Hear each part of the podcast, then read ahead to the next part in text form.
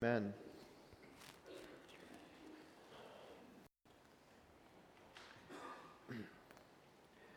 You know, the word says um, that our, our praise, our praise, our worship is like a fragrant offering to God.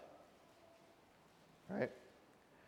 I just can't, I can't help um, but to wonder, you know, this is kind of a, this is kind of maybe a, a, a little bit of a stretch in biblical interpretation, so give me a little space here. But, um, but I, I am, I'm wondering or I'm betting if like that fragrance of offering to God is kind of like the fragrance of tacos to us. Because I can smell those tacos downstairs, and it's like, I get it now. I get it. All right. Um, so after after service uh, today, um, uh, we want to invite you all downstairs to have lunch with us. Um, kind of, seems kind of weird that I'm I'm inviting you downstairs. Please come downstairs and honor me. Um,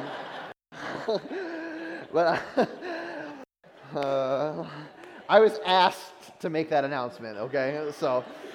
Uh, please come, please come downstairs and have lunch with us. Um, uh, we're having tacos downstairs after, right after service. So uh, we'd love to have you uh, just come and, and join us. Uh, it's going to be a, it's like a Comedy Central style roast of Pastor Corey. Um, oh man, that would be fun. Okay, so um, uh, if you have a copy of the scripture, I, uh, take it out for me this morning. We're going to be in Mark chapter 4.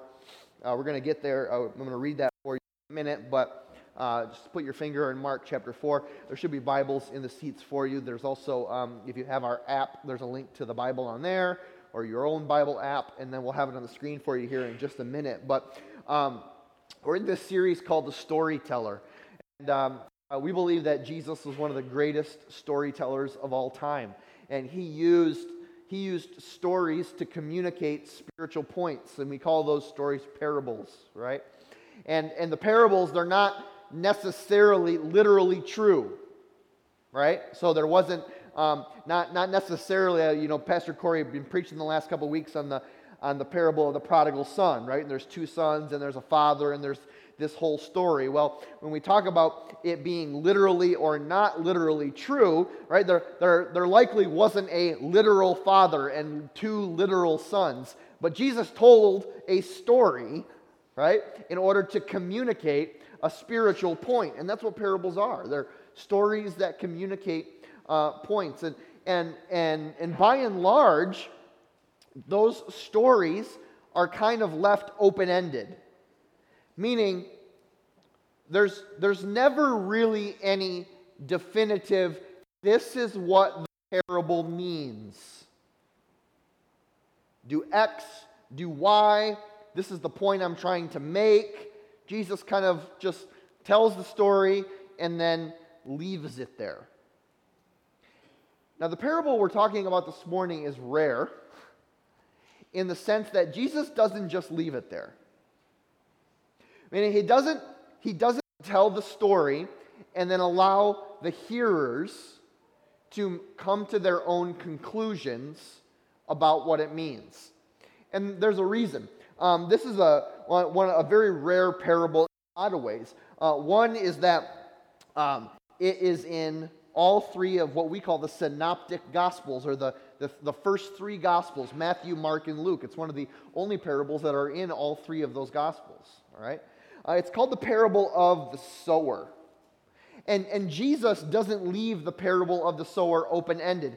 He explains the meaning himself. Well, why is it different than the rest of the parables where he just leaves them up for kind of interpretation? Well, there's a really specific reason, and it's that that's because the disciples asked him, Jesus, what does this parable mean?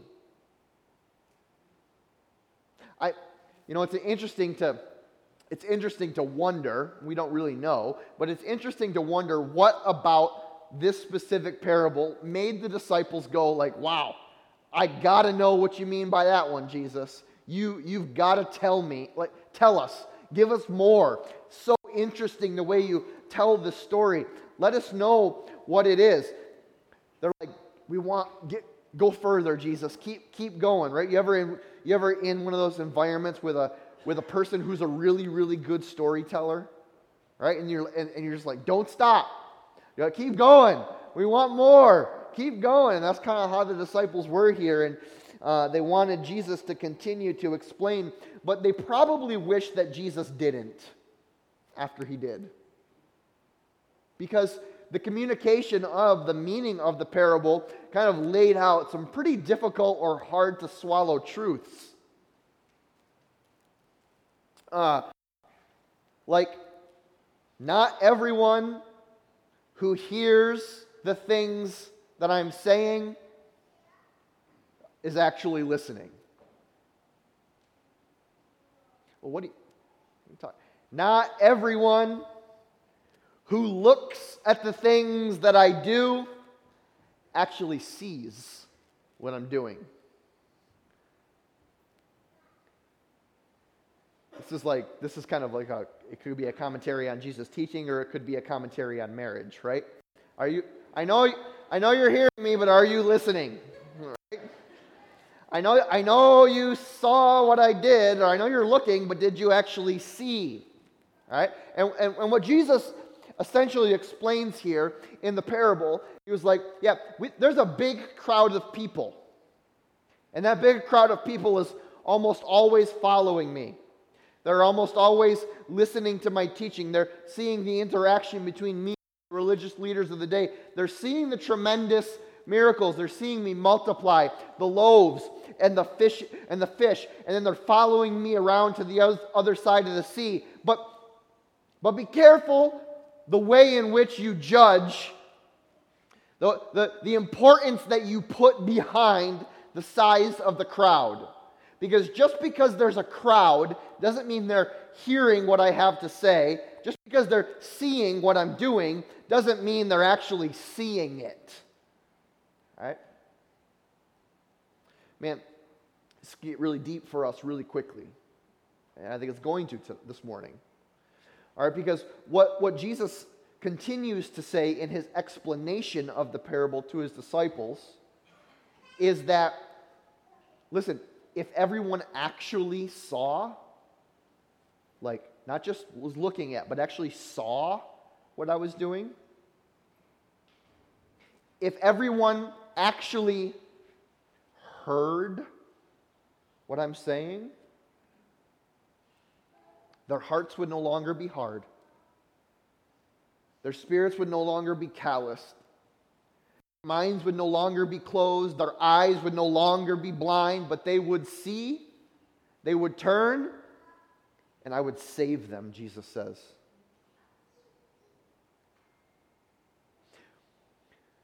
The Gospel of Matthew, uh, the account, this, this um, parable in the Gospel of Matthew, Matthew chapter 13, is probably the most extensive part where he um, like describes the parable. We're actually going to read out of the, the Mark version of this parable, um, just because it's a little bit more readable for us this morning. So um, if you have your scripture uh, to Mark chapter 4, I'm going to read verses 1 through 20.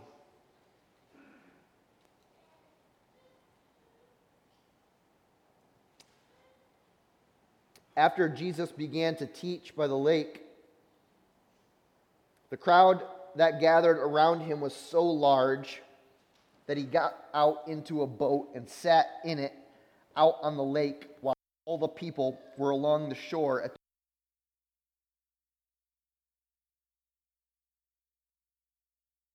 needed more space. He was like, I'm gonna, I'm gonna just stand on the boat out in the water because, like, get off me, bro. All right? He taught them many things by parables, and in his teaching said, Listen, a farmer went out to sow his seed. And as he was scattering the seed, some fell along the path, and the birds came and ate it up. Some fell on rocky places where it did not have much soil. It sprang up quickly because the soil was shallow. But when the sun came up, the plants were scorched and they withered because they had no root. Other seed fell among thorns, which grew up and choked the plants, so that they did not bear grain.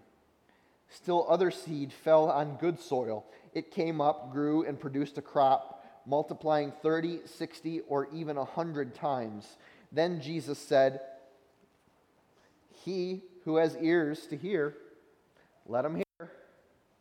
Hear it, people. Don't just listen to it. If you have ears to hear, hear what I'm saying. Everyone understands that there's a difference between hearing something and like actually listening or listening and actually hearing, right? Y'all get that? Y'all been on your phone before and you can hear someone talking to you in the background and they're like, What do you think? And you're like, Yeah, yeah, right. Or something similar, right? Never, never happened to you? Okay, just me, just me. All right. Uh, when he, verse 10, when he was alone, the 12 and the others around him asked him about the parables. He told them, The secret of the kingdom of God has been given to you. But to those on the outside, everything is said in parables so that they may be ever seeing but never perceiving, ever hearing but never understanding. Otherwise, they might turn and, and be forgiven. There's this like, Jesus is, he's like not even He's not even masking the fact that he knows there are people that are following him that aren't listening to a word he's saying or actually seeing a thing that he's doing. He was like, So I teach in parables because then I know that those who really hear and those who really see and those who really believe, they're, they're like, they're really on board. Like they, they, they really get it. Because there's always going to be people in the crowd, right? That are, that are following, maybe just to see circus. Maybe just to see the, the hugely miraculous things, right? And if you think, right, for one second that Jesus wasn't aware of that, or that, or that Jesus had some kind of romanticized version about how every single person that was following him was a, was a dedicated disciple of him, you're, you're completely because in other, in other places in the gospel, um, Jesus, Jesus said intentionally difficult things to send away people that he knew were not committed.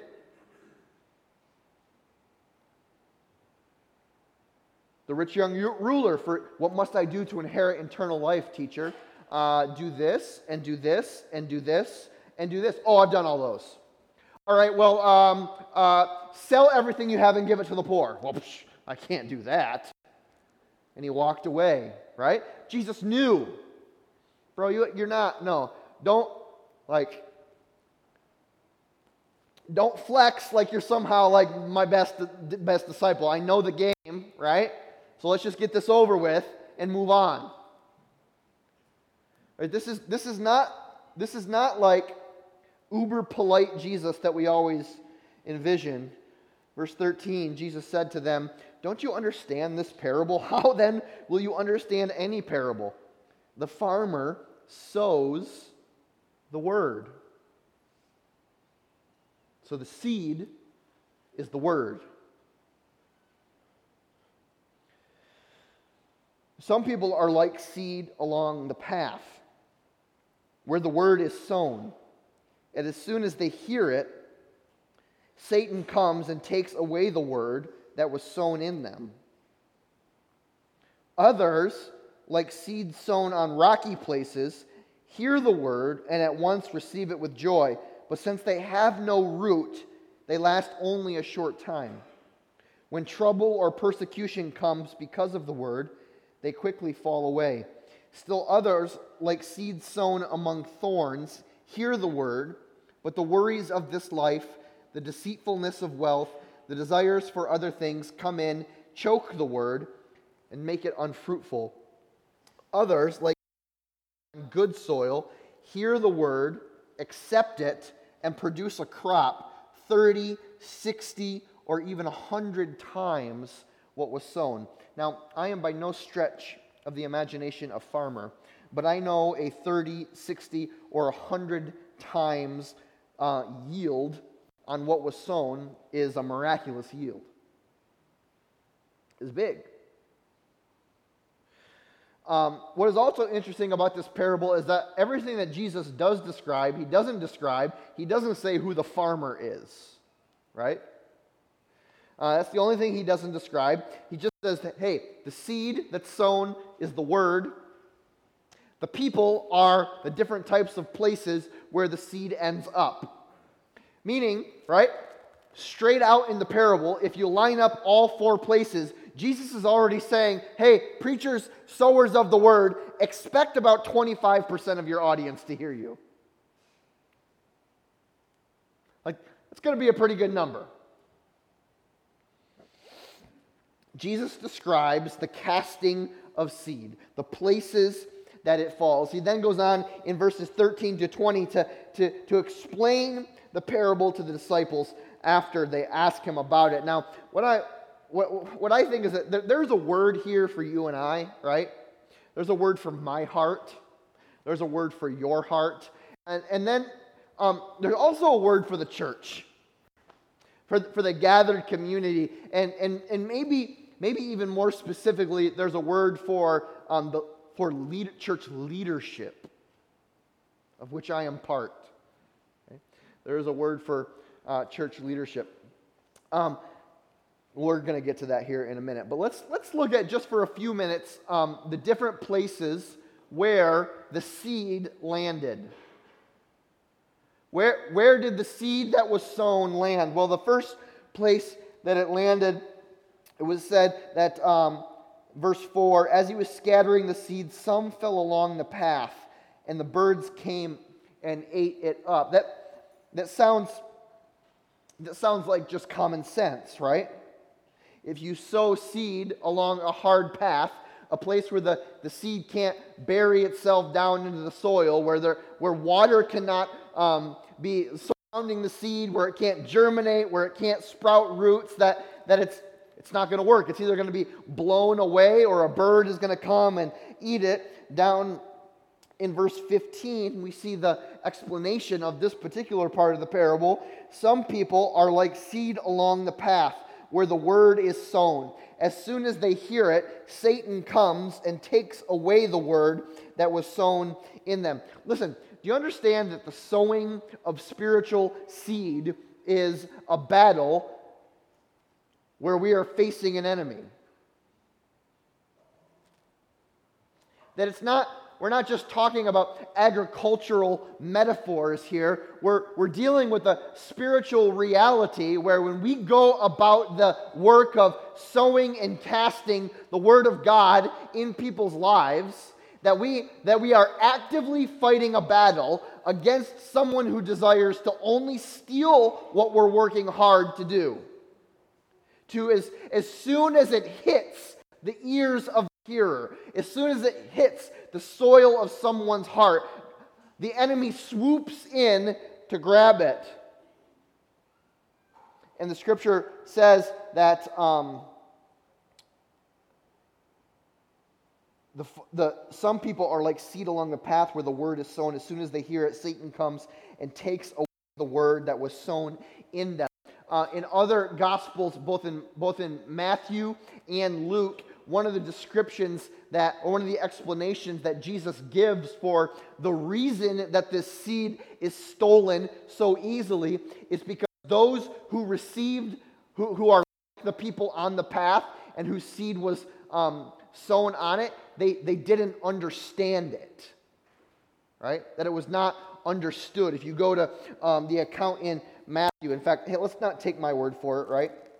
Let's look at Matthew chapter 13.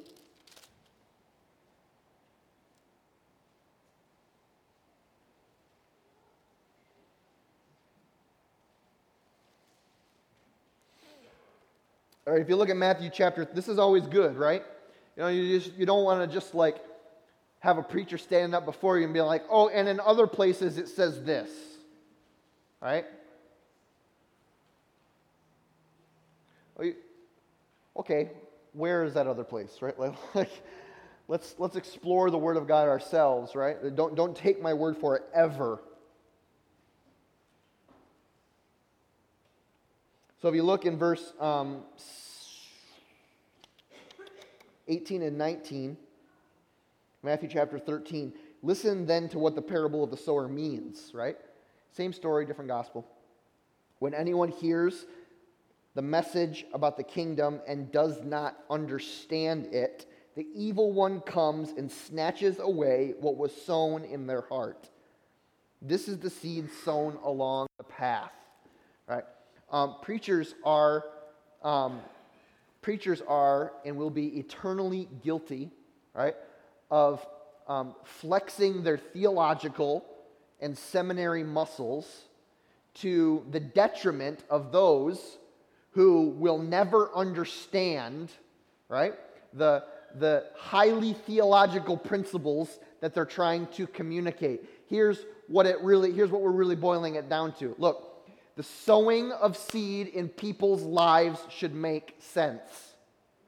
Meaning you're not doing more you're, not doing you're not doing better by being theologically pinpoint accurate and deep but people aren't getting it. Right? That's that's not that's not getting the applause of heaven, right? Because because all that happens is if, if you lay down this theological ribeye for people to eat, but all their system is ready for is a bottle of milk, right? You've done yourself a disservice, and you've certainly done the people around you a disservice, right?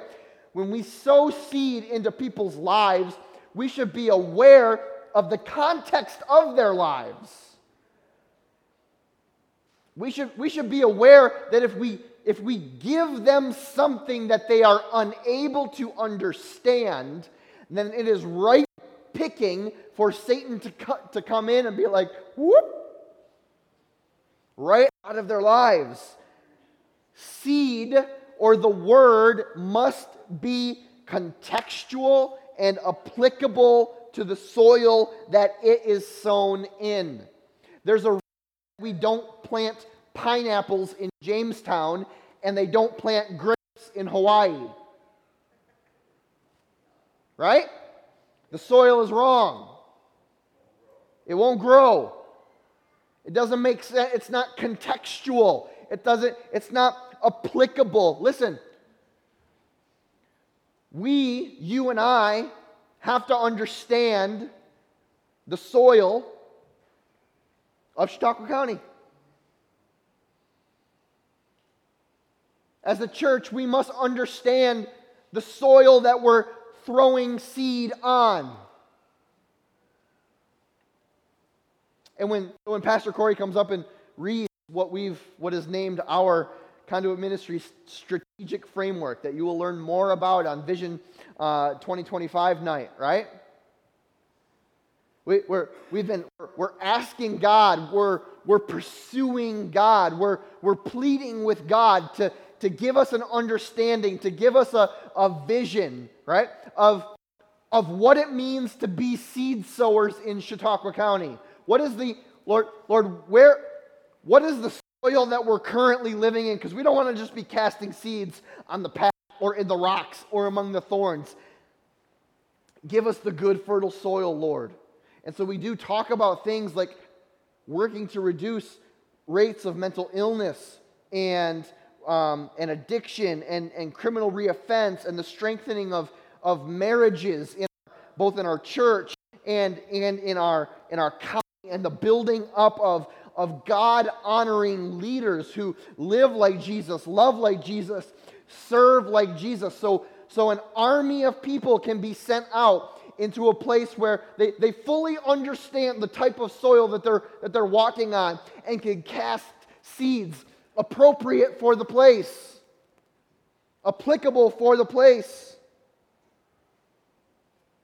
Jesus goes on in Mark chapter 4 to say that the next place um, Others, verse 16, are like seed sown on rocky places. They hear the word and at once receive it with joy. But since they have no root, they only last a short time. When trouble or persecution comes because of the word, they quickly fall away. Boy,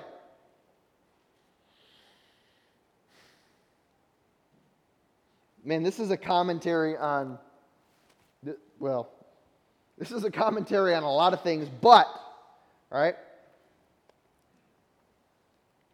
it absolutely, it, it, it shreds my heart to see, to see people receive the word with joy. Truly believe it. Tr- truly, truly, like, grasp onto it with all that they possibly can, and then the, and then the sun comes out, right?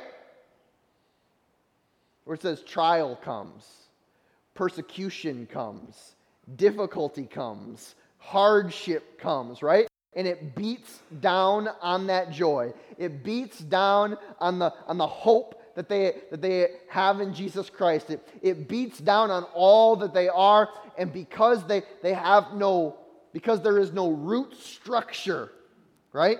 That anchors them in healthy soil. It says that, that, that those outside circumstances, those trials of life, those, those hardships, they, they burn up that young plant. They, they scorch it. You know, what that, you know what those kind of plants need? They need a little bit of shade from the sun. They just, they just need a little bit of buffer, right? Until they, until they can get a little stronger, until they can really work their roots down. Stuff grows even in rocky soil, right?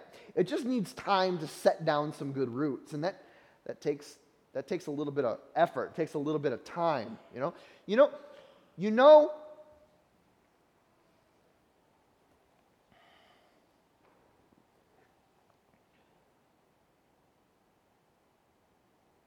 the thing the most surefire way, or the, or the thing that, that, that, that sunshade that those young plants needs, uh, is gospel community. Gospel community is the shield that you need in order to set down strong roots.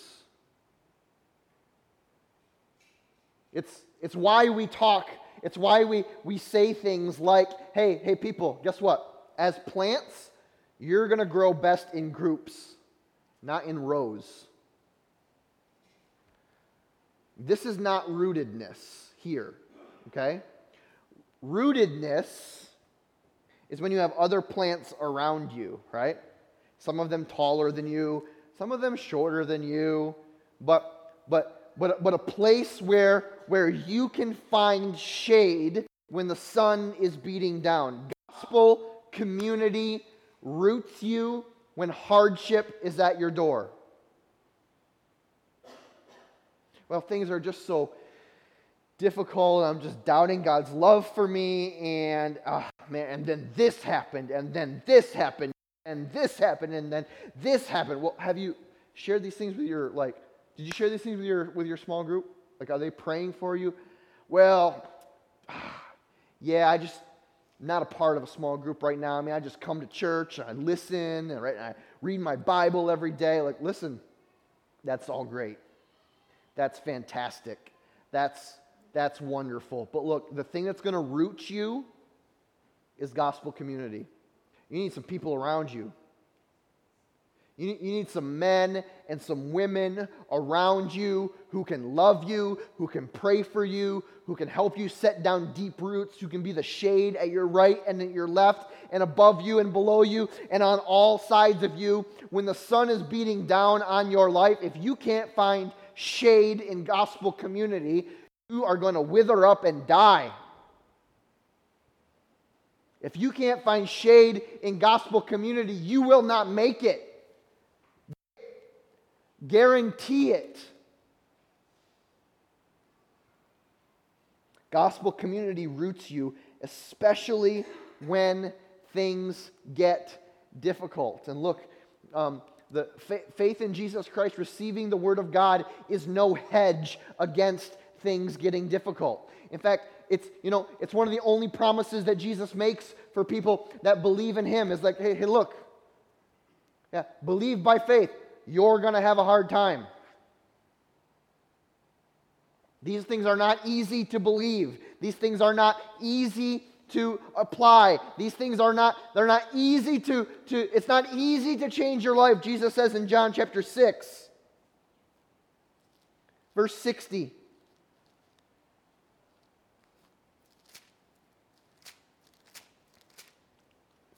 Don't take my word for it.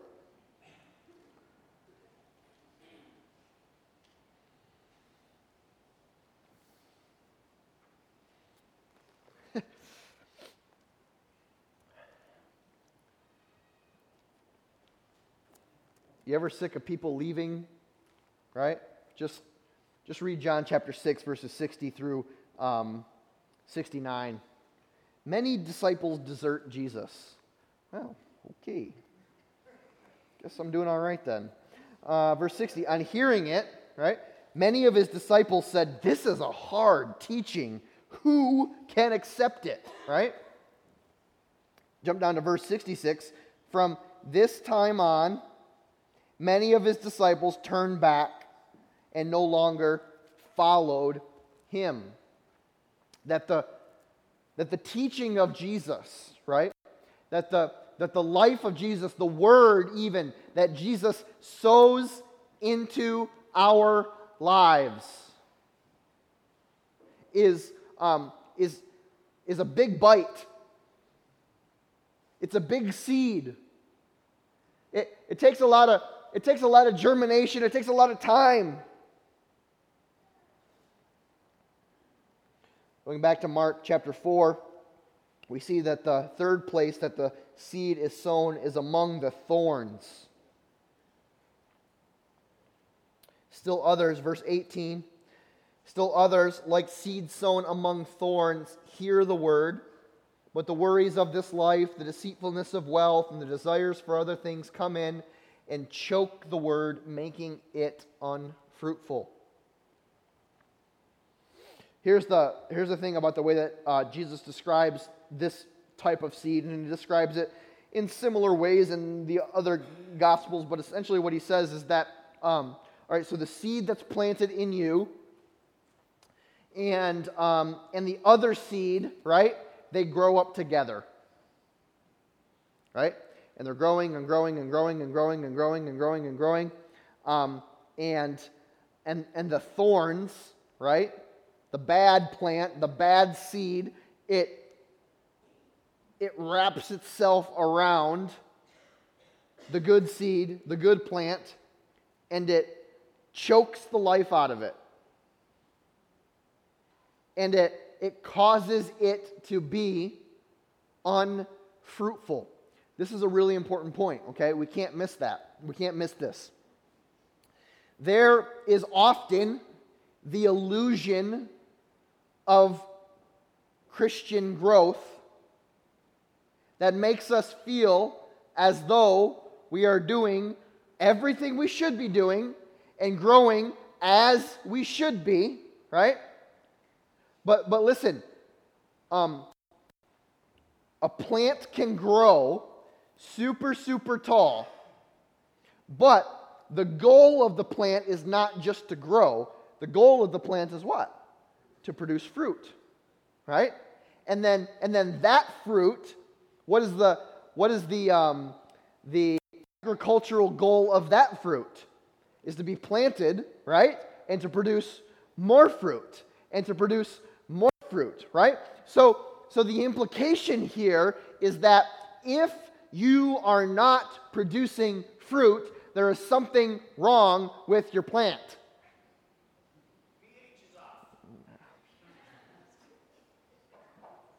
It's true, right? Right? If if your plant is not producing fruit, right? So you're going in the wrong place you may be growing tall, right? Here, because here's, here's where it comes down to us. Like, well, uh, Pastor, listen, I come to church every Sunday. I listen to every sermon. In fact, sometimes I listen to it on the, if, you know, I'm so, I am so strong of a Christian that sometimes I even listen to the app in the middle of the week, but only if I miss the sermon, right? I can't be listening doing it twice, right? I ain't got time for that, right? And man, I, I, like I, I, I give, and um, like I wear my conduit T-shirt, and um, and I, I'm, I'm growing tall, and I'm I'm growing in the Lord, and I am like on on fire for God. And the number one question that we have to ask in times like that is, well, okay, um, are you producing fruit? Are you, and when I say producing fruit, are you reproducing the fruit of righteousness, Jesus like living in others around you? And can you, can you draw can you draw a straight line? Can you draw a straight line to the person or persons that are following Jesus as a result of your influence? Now, we don't want to overmeasure our influence, of course. Well, well, I mean, it's not me, it's Jesus that draws all men, women, and children to himself. Well, okay, hmm, I get it, right? I got it. But listen, there are definitively people in your life that you should be able to draw a straight line from you to them, right? They're believing, right? Because I sowed seed, the seed of the Word of God, in their life, right? And it found fertile soil, and now it's growing up, and I'm shading when I need to so the sun doesn't scorch it as I cultivate the soil around the plant because soon enough it's going to, and I'm plucking these thorns out like, nope, nope, nope. You don't get them, you don't get them, you don't get them. So there comes a time where they're tall enough where they produce their own fruit. Listen, this is our one job. We have one job to make disciples. If you're not making disciples, there's something wrong with your soil. The reality here is that what doesn't change in the parable? The one thing that doesn't change is the seed. The seed goes everywhere. The one thing that does change is the soil. So the question we must ask ourselves is what, what is the soil of my life? Well, I'm here every week. I, I'm here Pastor, I am, in, I am in church every single Sunday. And let me tell you what, I listen to all of the sermons, I listen on the app, and, and, and I'm listening to every word out of the Bible, and, and nothing is changing for me. My, my life is not, the, the needle on my life is not moving one little, little dash. Uh, this, this don't work. This doesn't work. Because I'm here every Sunday listening to this, and the needle hasn't moved for me at all, right? What the parable is going to tell us is that if, if the needle's not moving, it's not because of this, it's because of the place that this is landing.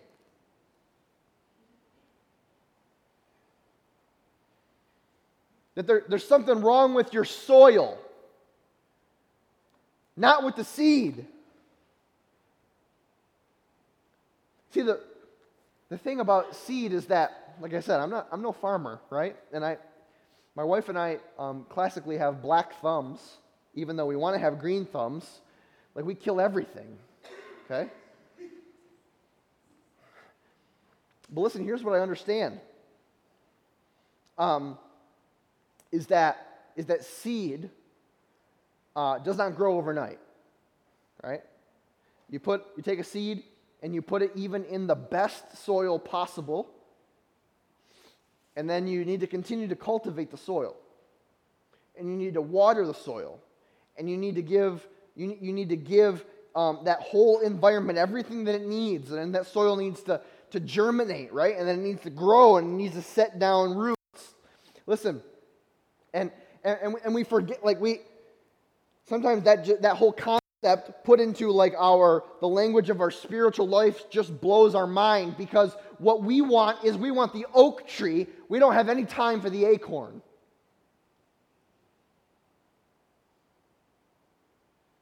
I got time for that acorn, just give me the tree. Right? The tree starts out as the acorn, right? And it finds fertile soil in your life. The needle on your spiritual life isn't moving. There's something wrong with your soil. There's something wrong with the soil. Listen, a sermon on a Sunday morning, if that is like, if that for you is, is pegging the needle, I'm going to I'm going to tell you right here, right now, it's not enough. It's not even close. It's like, it's like the person that goes to the restaurant, right? And they're looking through the menu and they'll be like, um, yeah, I'll have, um, I'm just going to have this appetizer here. I have these mozzarella sticks. Listen, no, it's not heresy. I know mozzarella sticks are like second to tacos, but um, I'm just going to have these mozzarella sticks. What would you like for your entree? No, I'm good. Appeti- the appetizer will be fine. Just want the appetizer. It'll be fine until morning, right? And what? It's not fine until morning, right? The sermon is like the appetizer, right? It's like it's like what um what what what spikes your your spiritual appetite for the entree that is the daily cultivation of the soil of your heart as you do what the disciples did, right? Listen, take there aren't many times where we want to like take the example of the disciples, but here we want to take the example of the disciples. Because they were Jesus preached a sermon, right? And they're like, "Man, we ain't satisfied with that appetite. Jesus, give us more." What does that mean? Tell us. Lay it out for us. Let, like, we want more, we want more, we want more, right?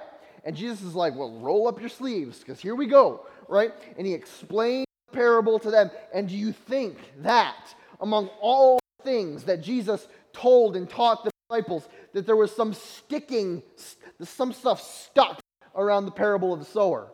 I'm sure they understood as they went out in ministry after Jesus left that it was the cultivation of the soil of people's hearts that needed to be most important among all things.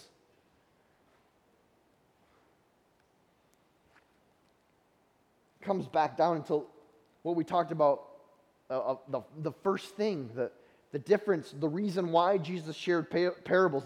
And, and James shares it in his, um, in his epistle when he says in James chapter 1, verse uh, 2 to 25.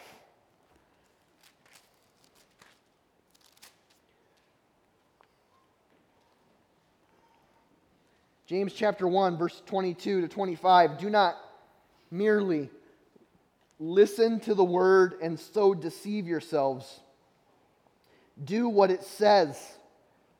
Anyone who listens to the word but does not do what it says is like a person who looks at their face in the mirror and after looking at themselves, they go away and immediately forget what they look like.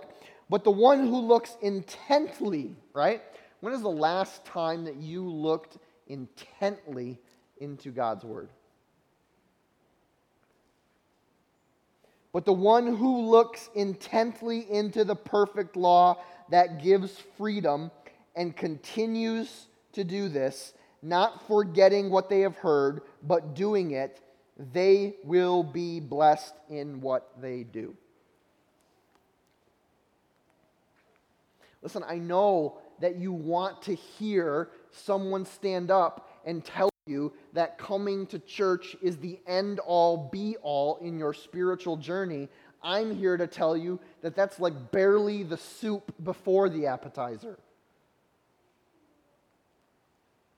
It gives you certainly, yes, um, an environment to get connected, an environment to meet other people where you can participate in gospel community. It does give you like the the the spiritual like the sowing of the seed. And there are there are going to be times where right where where where you cultivated the soil of your life long enough and and there's going to be that one day that a particular seed is sown and it's going to hit fertile soil in your heart right?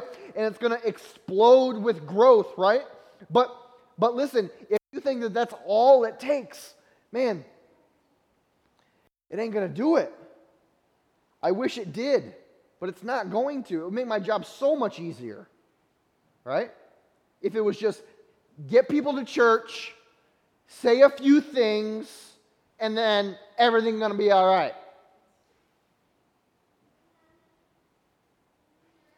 It seems silly to say like that because we all know how untrue that is, right? But the expectation that we often come on a Sunday morning too is, well, man, I just got to get there in that sermon. I'm going to be all right. Not so. Right? Because if the soil of your heart is hard, if it is all rocky, if it's all, if it's all chopped up with thorns, right? Like, you only got a 25% chance, according to the parable. Here, here's the word, listen, here's the word to the church, all right? If, you, if you're a leader here this morning, you consider yourself a leader. I'll let you make that determination, right? Even if you're a leader in your, home, let's say even if you're a leader in your home, you're a spiritual leader in your home, you're a spiritual leader in your workplace, you're, you're spiritually leading someone sitting next to you, all right? Listen, listen to this. Um, we can't just be seed casters, we must be soil cultivators. We must be actively working to cultivate the soil in other people's lives so that when the seed is sown, it finds fertile ground.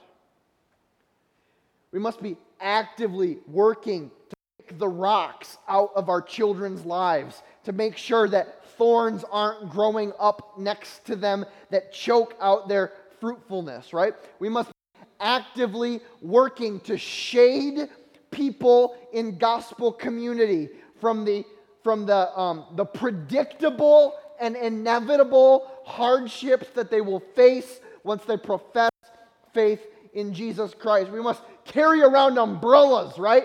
So we're ready to give people shade and don't do them the disservice of telling them when they come to Jesus, everything's going to be all right. Don't lie to them. Tell them everything is going to be hard. But man, you've got a brother for life. I'm going to pray for you and I'm going to walk with you. And when you get through this and when you get to the other side, see how God has used it to completely transform every little bit of soil that you have in your life. And you're going to grow into a plant that produces fruit, that produces fruit. And that fruit is going to produce fruit. And that trial in your life may be the catalytic event needed to create a legacy of faithfulness in your family where there never one was before. And that can be you. If you're willing, like James says, to intently look into perfect law of God. To not, to not, be, to not be satisfied with the, with the small meal that we prepare for you here, right? But say, that, that just wet my whistle for the feast that is waiting for me every single day. And I will pursue the Lord, and I will pursue the Lord, and I will pursue the Lord until every rock, every hard place of my heart is gone. Every, every thorn of my soul has been removed. I'm saying, well, wow, that sounds like a lot of work. Yep.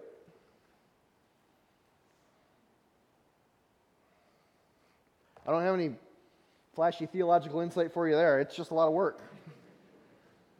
It's hard. It's hard.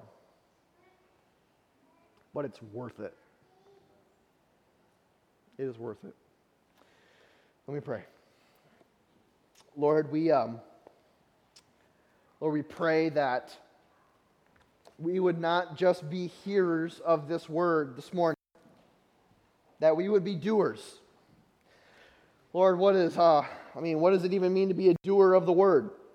Um, Lord, in, in this context, I would pray, Lord, that, um, that each of us, each and every one of us, would be given uh, revelation, Lord, uh, spiritual insight as to the, um, the content of the soil in our lives. Why, why isn't the needle moving for me, Lord? Why are things not changing? Lord, take a plow to the soil of my heart. Dig down deep to turn over. Dig down deep to make a mess of the hard paths, the rocky places, the thorns that I have allowed to grow up. Lord, make my life a, a place where, where, where, the, where your word can take root and, and, and can grow.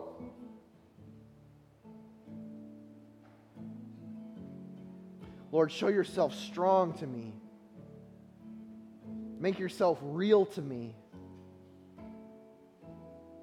Help me to produce fruit for you. In Jesus' name.